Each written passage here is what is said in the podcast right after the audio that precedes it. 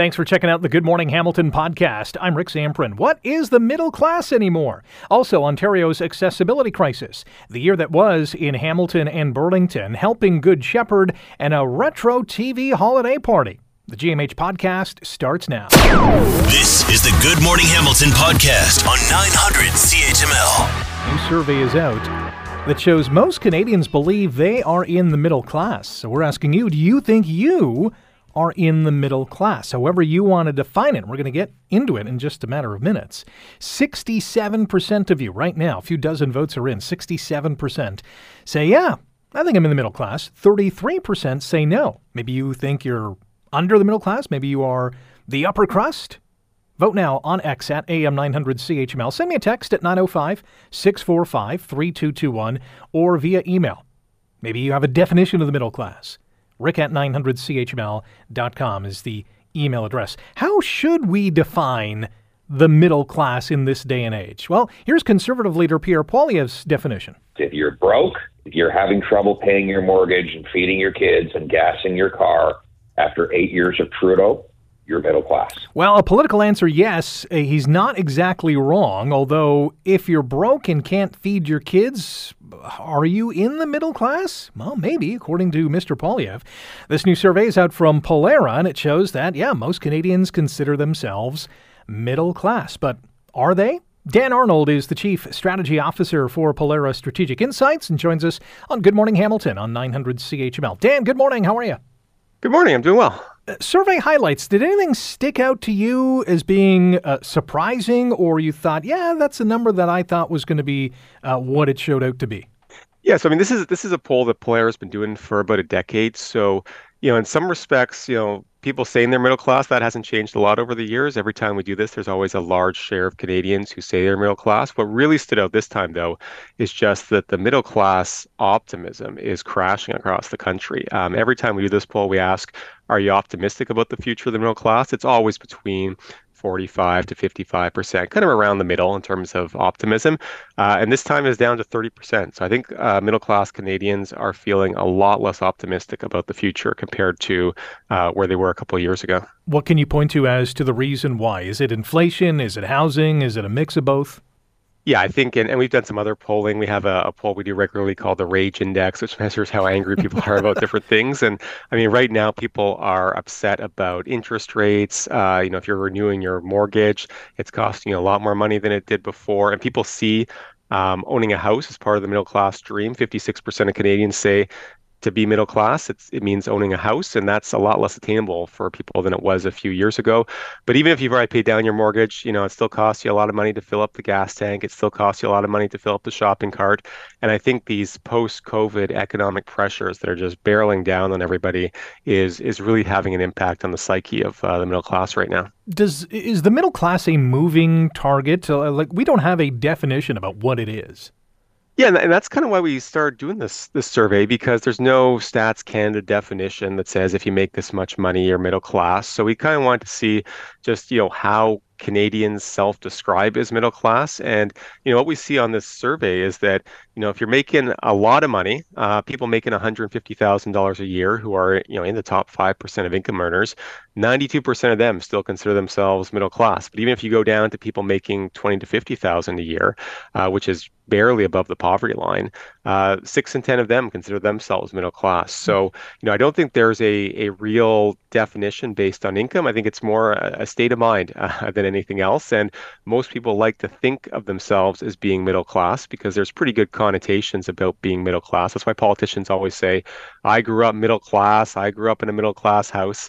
Uh, so you know for that reason, I think Canadians like to think of themselves as being middle class, irrespective of how much money they're making a year. This is also why politicians are speaking to the middle class because it's the biggest you know range of, of voters, I would guess. Yeah, I mean, if you've got 78% of people who consider themselves part of the middle class, you can say, I'm here to help middle class Canadians. And everybody feels like you're talking to them mm-hmm. personally, right? Uh, so I think that is something that's appealing for politicians. The challenge is, though, if you have somebody who makes 20000 a year who consider themselves middle class and somebody else who makes $200,000 a year who considers themselves middle class, um, you know, the policies that you're doing to help the middle class, quote unquote, are probably not going to impact both of those people the same way, right? So it's hard, it's easy to, to talk about helping the middle class. It's a lot harder to help the middle class because it includes so many people from so many different types of life situations. Last one for you. Have the cost pressures that we're feeling today when it comes to inflation, interest rates, mortgage rates, cost of living, has that changed the definition or people's perception of where they land? Uh, surprisingly, no. So I'd say you know pessimism is up. Uh, we've got a lot of people who feel like middle class is not attainable for them or for their kids compared to a couple years ago. In 2020, we asked parents, "Do you think your kids can grow up to be middle class if they work hard?" It was eight in ten parents felt that way. Now it's down to five in ten parents. So I think there's a lot of pessimism about the middle class. But when you ask people the basic question, "Are you middle class?" That really hasn't changed. So maybe people feel the middle class is sinking. Maybe people feel what it means to be middle class is not quite as wonderful as it was a few years ago. But you still have a lot of Canadians who feel like they are middle class. Interesting uh, stuff from Polaris Strategic Insights. You can check it out uh, in your favorite search engine online as well. Dan, appreciate the time. Thanks for joining us. Anytime. Have a good day. You too. Should mention as well that median after tax income in this country, and at least in 2021, the last data that we have from StatsCan, shows that it's just over $68,000 a year. So if you're earning in and around that figure, you're definitely in the middle class because that is the median after tax income. You're listening to the Good Morning Hamilton podcast from 900 CHML. Did you hear about this story the other day? It's a new report on the Accessibility for Ontarians with Disabilities Act, which apparently was kept hidden for months by the provincial government. And it says that Ontario has an accessibility crisis. What in the world is going on? David Lepofsky is the chair of the Accessibility for Ontarians with Disabilities Act Alliance and joins us on Good Morning Hamilton. David, welcome back to the program. How are you? Good morning, Hamilton. I'm doing good. The word crisis seems to get thrown around um, for a variety of issues, whether it's homelessness or housing. And in some regards, it is accurate. There is a crisis. When it comes to accessibility in this province, when you hear the term accessibility crisis, how do you feel about that? Um, I feel it's tragic, but it's completely accurate. The number of people with disabilities uh, in our province is growing and will keep growing. And the action to ensure that they uh, can fully participate in public transit, in healthcare, in education, in everything life has to offer, if anything, seems to be slowing down when we need it to speed up. So it is a crisis. And uh, the independent review of the Disabilities Act conducted by Doug Ford's handpicked reviewer, uh, Rich Donovan, accurately and correctly said this is a crisis and it needs a crisis response by the Ford government. And you know when when we also hear that this was kept under wraps for months. I mean, this report was filed back. I think it was June. Uh, what's going on? Is this because the, the Ford government was dealing with other crises at the time? Well, unfortunately, the, the person who could answer that, Doug Ford, doesn't say a word about it publicly. So let me just explain to, you, to your to your uh, listeners. Um, the Disabilities Act was a law. It's an unusual law because it's one that didn't come from Queens Park telling us that's what we need. It came from people with disabilities around the province that organized in the grass at the grassroots from 1994 to 2005. I had a privilege of of leading that campaign as a volunteer. And we won this law, and it promised us an accessible Ontario by 2025. That's just a year away. We're nowhere near there. But when when it was passed, we were all worried. Well, we don't. We need safeguards. We need checks and balances. So built into the law was a requirement that every three or four years, the government had to appoint an independent reviewer to say how are we doing, what more is needed. And when the government receives that report, they are legally obliged to make it public. So Doug Ford got it last June 6th. And what did they do? They get a report that said, This is a crisis. You need crisis action now. In fact, you need to set up a crisis committee to run for six months, chaired by the premier. So gets that in June. What does he do over the six months? Is there a crisis committee? No. They bury the report for six months. So literally, instead of six months of crisis action, we get six months of concealment, contrary to the requirement that the report be made public. To let you know how absurd this is, when it looked like this was going to drag on and on, I filed a Freedom of Information request to get it disclosed a month ago. The government's response is uh, they said, oh, it's coming soon, but they said, we can't reveal it because it would disclose or Mike could disclose cabinet secrets. well, guess what? I've read the report since it's been made public. It doesn't disclose any secret cabinet discussions. What so it, they'll bend over backwards to, to suppress it rather than making it public when it that really hurts people with disabilities across the board. What this report does disclose is that the Accessibility for Ontarians with Disabilities Act is failing people with disabilities. There's no enforcement or legislation that helps uh, people. There is uh, a lack of data and research um, in this act. Uh, there's a lack of urgency on the file from both this and previous governments, and there's a lack of accountability. I mean, it is just a dog's breakfast in terms of inaction. Now, the problem is there are solutions to all of this. Some of them are in the report, we, we support some of the report's recommendations. We, we disagree uh, strongly with others. But the good news is that the ones we disagree with, that doesn't take away from the ones we agree with. Uh, but, but the point is, the government's had roadmaps on how to fix this. They got one in 2010 from the first independent review, another an amplified one 2015 from a second independent review, a third one in 2019 from David Onley, who did the third independent review, and we, for the, the coalition I lead, the Accessibility for Ontarians with Disabilities Act Alliance, we've been giving the government recommendations for the 17 years that this act has been on the books on what to do to speed up progress. Unfortunately, too often, those recommendations are not followed. So we know what we need to do. We know what the government needs to do. And uh, the Rich Donovan independent review report is correct in saying it's a crisis. It needs an urgent uh, crisis response. The last thing we needed was six months of government deep sixing the report. In our final 90 seconds together, now that this report is out and the details are out, what what do you expect the government to do? Well, we don't have any expectations because we've seen how much they are prepared to drag their feet. We know what the government, we need the government to do, and we'll keep campaigning for that. We keep offering, for example, to meet with Premier Ford. He keeps turning it down. He's the only premier in two decades who simply refused to meet us. Uh, we've offered to meet with the accessibility minister, uh, Raymond Cho. He, over the past couple of years, has declined to do that too. I've met him earlier than that, but now it's all radio silence got a letter from him recently, but it was all just, you know, we're doing a great job. We're not, you know, and not taking us up on our offer to meet. We got to sit down face to face with these folks if we're going to have any hope of getting them to take some new action. Absolutely. David, good luck in this battle, and uh, uh, I'll offer you a best of the holiday season as well. Same to you. We're certainly not giving up. We we know what it means to fight uphill, and we're we're on it. That's great to hear. David Lepofsky is the chair of the Accessibility for Ontarians with Disabilities Act Alliance. Thanks again for the time. Take care. Uh, yeah, lots lots to digest there, and a lot to do. There's a laundry list of stuff to do to make this crisis go away. It doesn't have it doesn't even have to be a crisis. And the fact that this report was not publicized, not made public, not acted upon for months is very disappointing extremely disappointing.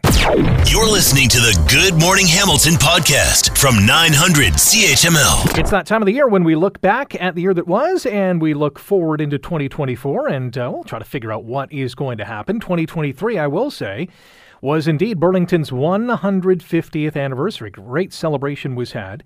What were the big stories in 2023 in Burlington and what does the city's mayor have on her wish list for 2024? Well, she joins us now here on GMH. Marianne Meed Ward, mayor of Burlington, also forgot to point out that Burlington was the most livable city in Ontario and fifth in Canada. So, congratulations on that. Yes, it was. Thank you. What was the exciting day? was, that, was that the biggest achievement of 2023, or is there something else you want to highlight? well, that's a pretty big one. And I think it's because of uh, what a great city we have and great people.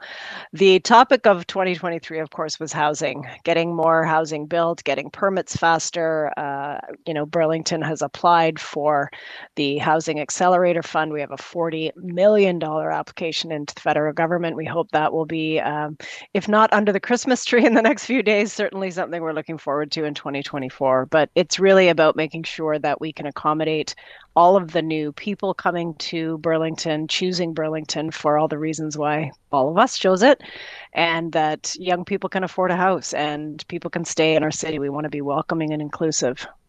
Housing is a big issue in, in basically every community in this country. When it comes to homelessness, we're certainly seeing that in Hamilton with tents, encampments. Is that also the situation in Burlington?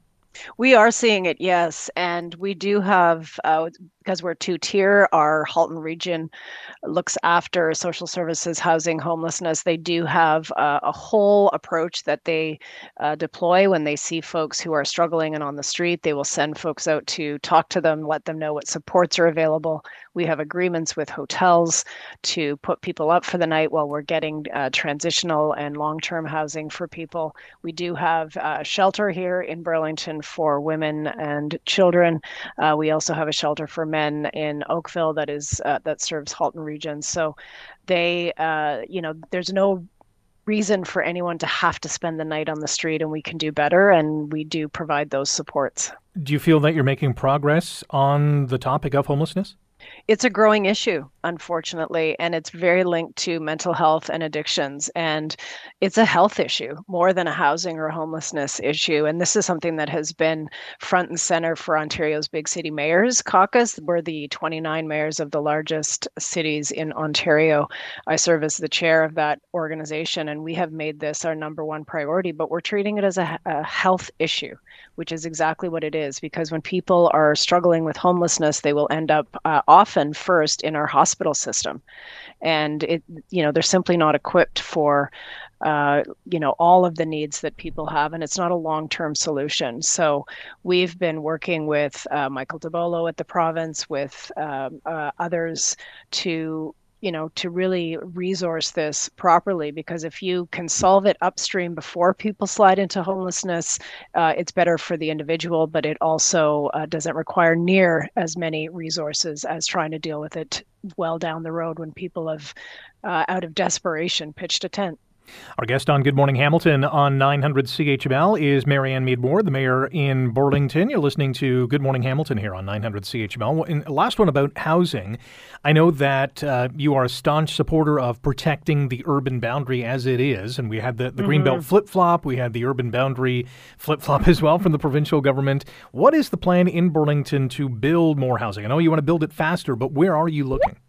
We have always seen our three GO stations as key areas. There's a lot of underutilized land, uh, either vacant land or single story uh, retail with acres of parking. It's it's land that can be deployed to create really complete communities, and that is more than housing. It includes community centers, parks, jobs, services, all of the things that a community needs. And so we are planning. Uh, we have a, a strategy to accommodate the bulk of new growth around those areas, but also looking at our aging retail plazas that uh, could have housing on them and areas like uh, Fairview Plains, or corridor. So we're we're really wanting to put the the most housing, the densest housing near transportation corridors, because then people don't always need to get in their car to go everywhere.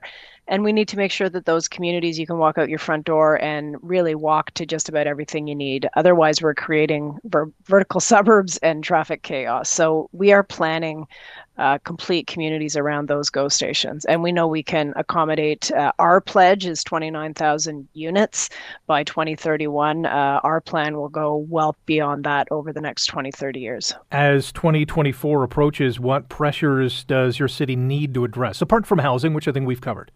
Financial is a huge one, and we are still trying to work with the province to roll back the devastating effects of Bill 23 and the cuts to development charges, which pay for things like transit and parks and community centers and roads and sewers and all of that that that a community needs.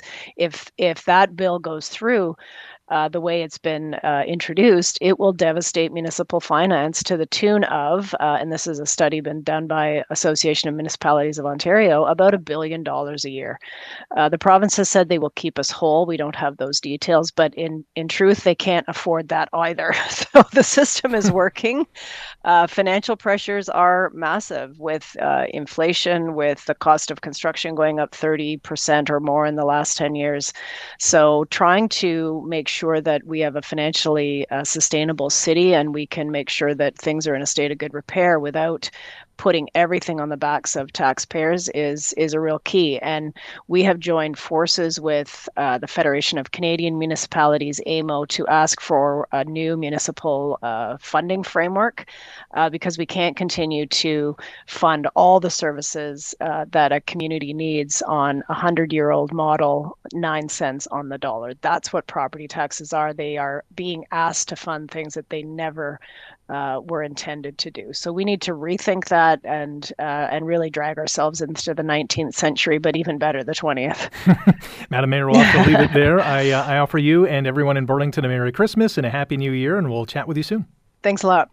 That is Marianne Meed Moore, the mayor of the city of Burlington. Coming up, we're going to find out what has happened over the last 12 months in the local business community and what is ahead in the new year. That's next on GMH on 900 CHML. You're listening to the Good Morning Hamilton podcast from 900 CHML. Lots going on in Hamilton's business community over the last 12 months. As we know, with, with any, whether it's business or education, housing, there are challenges that need need to be overcome. What are some of those? Well, let's ask our next guest. His name is Greg Dunnett. He's the president and CEO of the Hamilton Chamber of Commerce and joins us now on GMH. Greg, welcome back. How are you?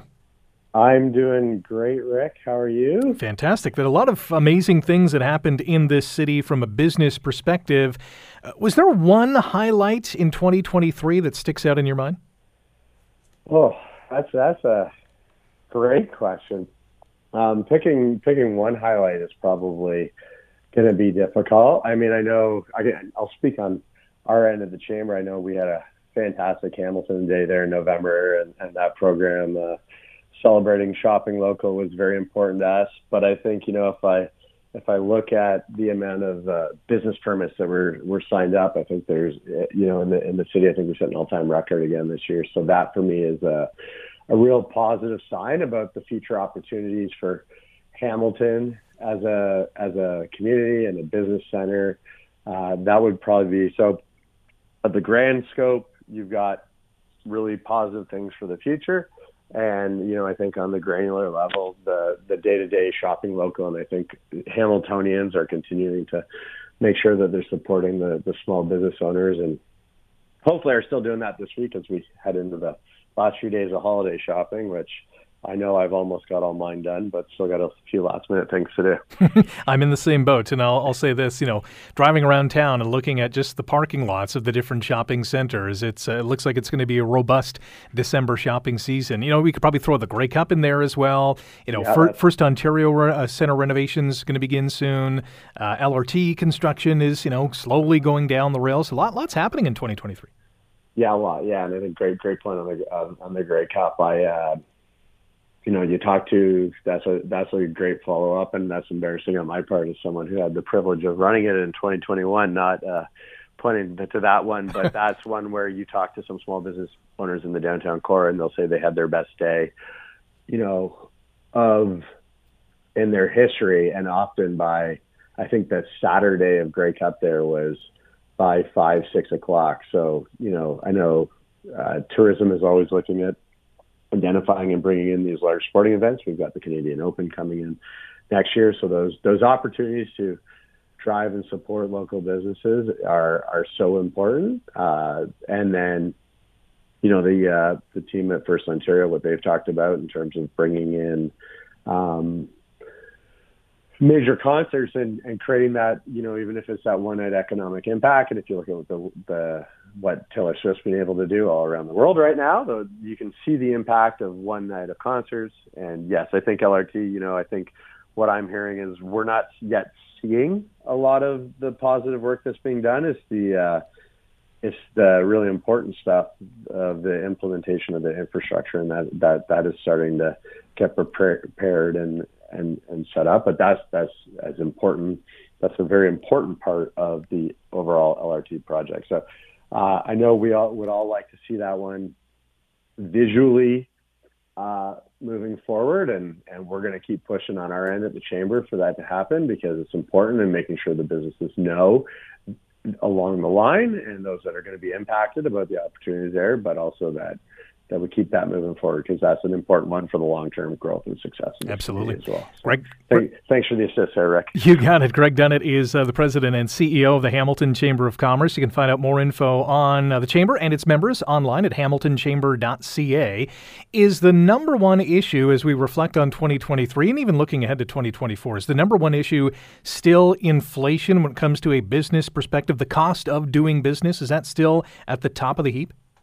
I think is you know, I think if we look at kind of the um, the big issues that our business community is facing, I think uh, costs are definitely one of them. And you know, you know, we're working with our partners at the Canadian Chamber of Commerce to continue to push for the extension of the CEBA loan because you know that's the the impacts of the pandemic are still being felt. Right? We we talk about inflation, we talk about uh, talent retention, right? I think we're seeing um, all of those pressures that are impacting uh, our community. Housing costs have gone up. The the talent we're losing good talent out of this community, and we need to continue to uh, make the investments that are necessary to keep it here.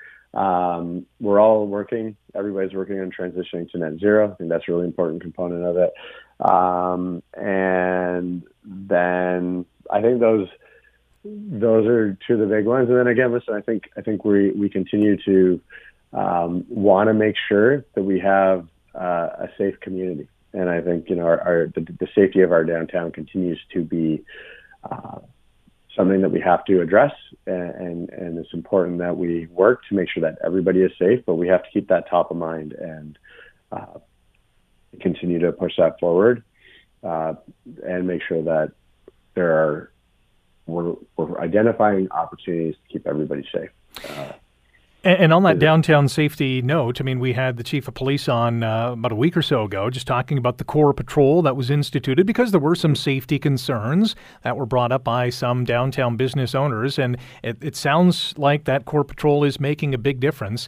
And uh, we'll see that continue hopefully uh, within the new year. Greg, we'll have to leave it there. Wish you all the best this holiday season. And we'll talk to you in 2024.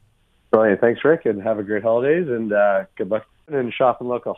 Absolutely. Greg Dunnett, President and CEO of the Hamilton Chamber of Commerce. And yeah, there's still some work to do. And, and you mentioned a good point, too, is you know, that retention aspect, that recruitment and retention aspect of recruiting new business, new business owners to the city, easier said than done, and then keeping them here, making sure that they are successful. Always a challenge, not only here in Hamilton, but uh, every community here in the province. You're listening to the Good Morning Hamilton podcast from 900 CHML. Also, want to invite you and encourage you, if you haven't done so already, to give where you live and donate to the CHML Christmas Tree of Hope campaign, brought to you by Leggat Drive Life and Michael St. Jean Realty. When life changes, all the money that you donate is delivered to local organizations and programs that help less fortunate children in the Hamilton Burlington area. And it's easy to do so. Go online to 900chml.com.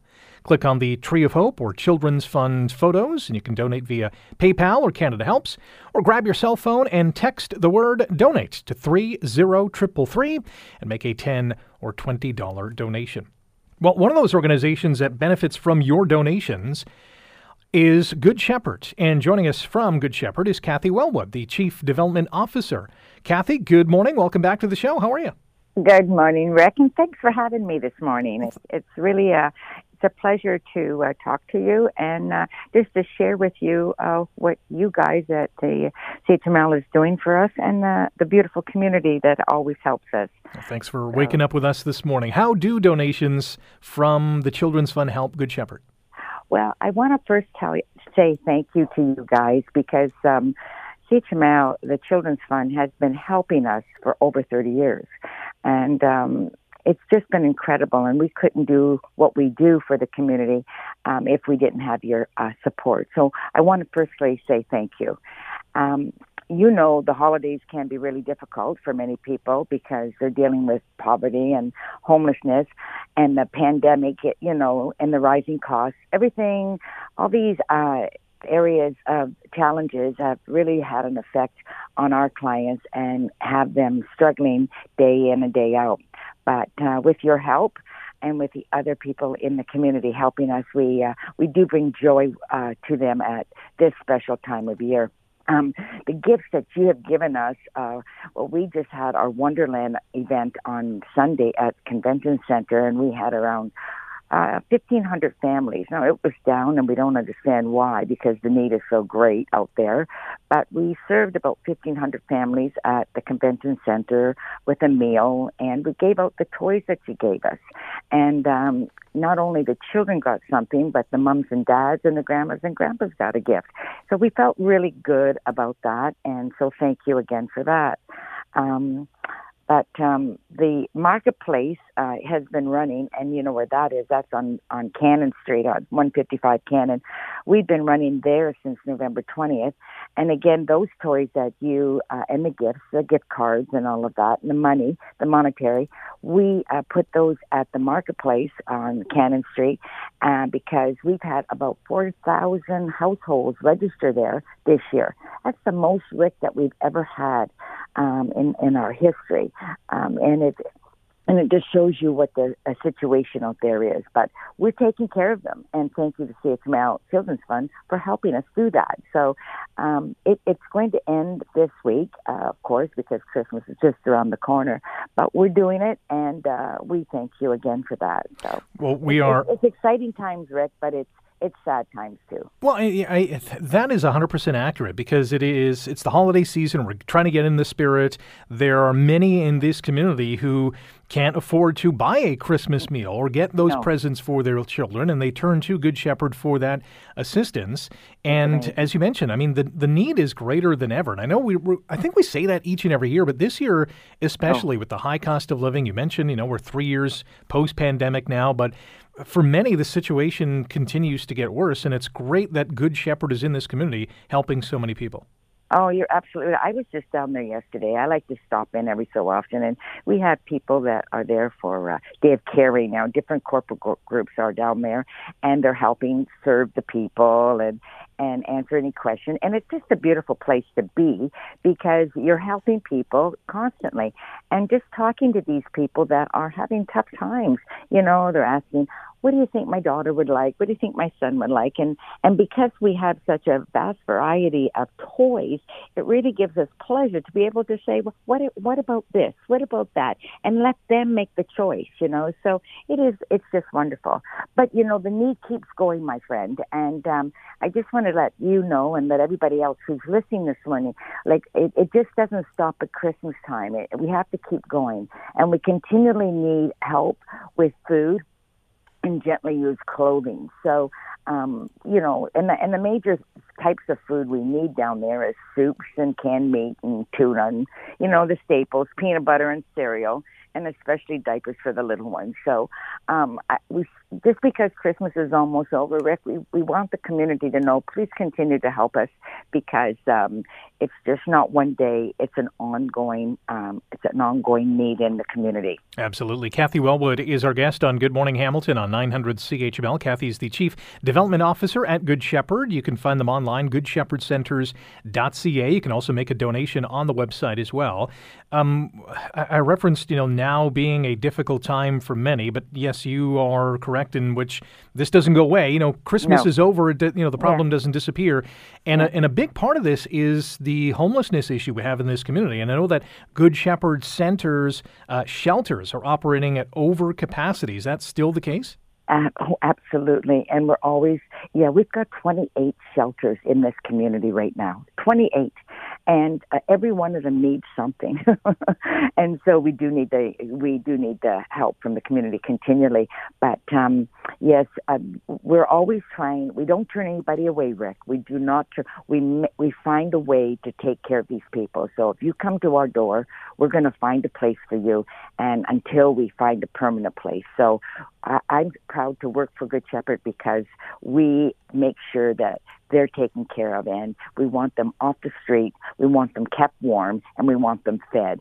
So thank you, CHML, thank you, the Children's Fund, and thank you, Rick, for, for everything that you do.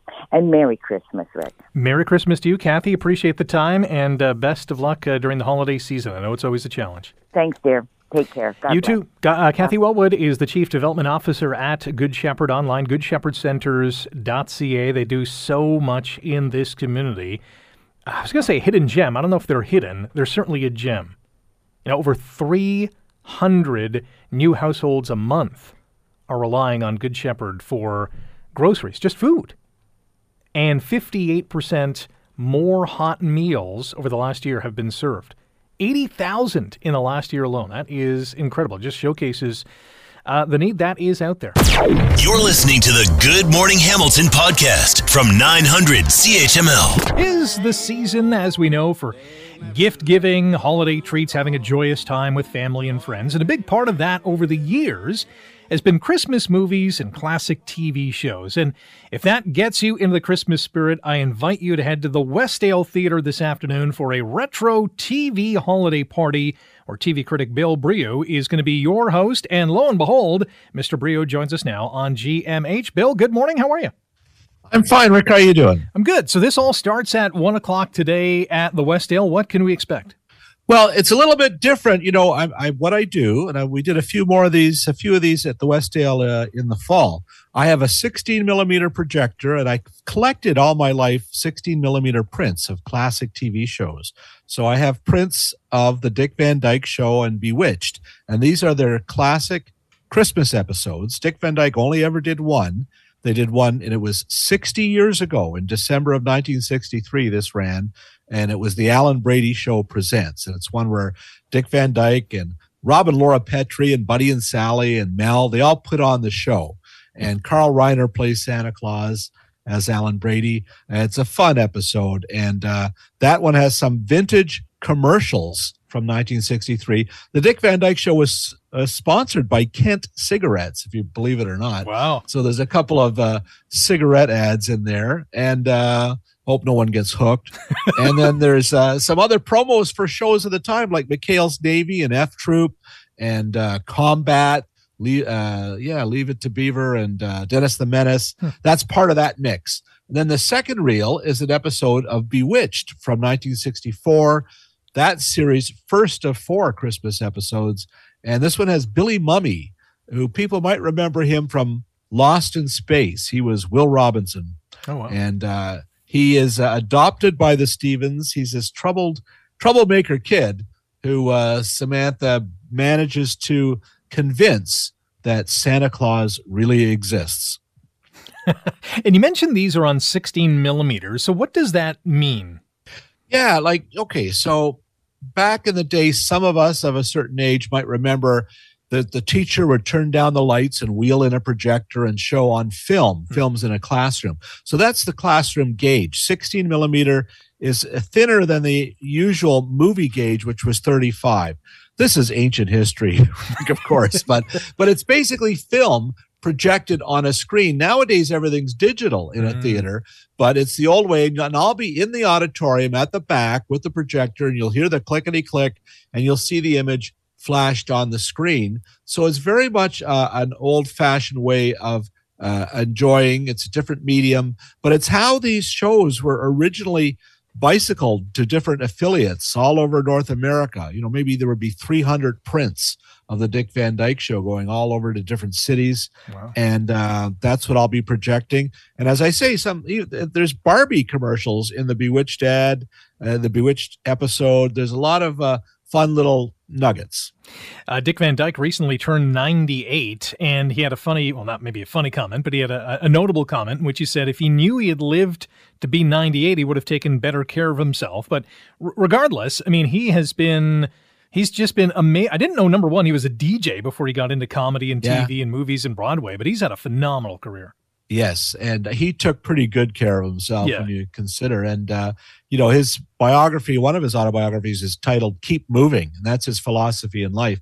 But yeah, there's on Thursday tomorrow night. There's a special on CBS, and it's Dick Van Dyke, 98 Years of Magic, hmm. and everybody's uh, on and they're performing Chitty Chitty Bang Bang and songs from Bye Bye Birdie and Mary Poppins. So you'll see Julie Andrews uh, Rob Reiner, Carl Reiner's son, uh, all kinds of people in song and dance paying tribute to Van Dyke, who's there with his wife Arlene enjoying the show.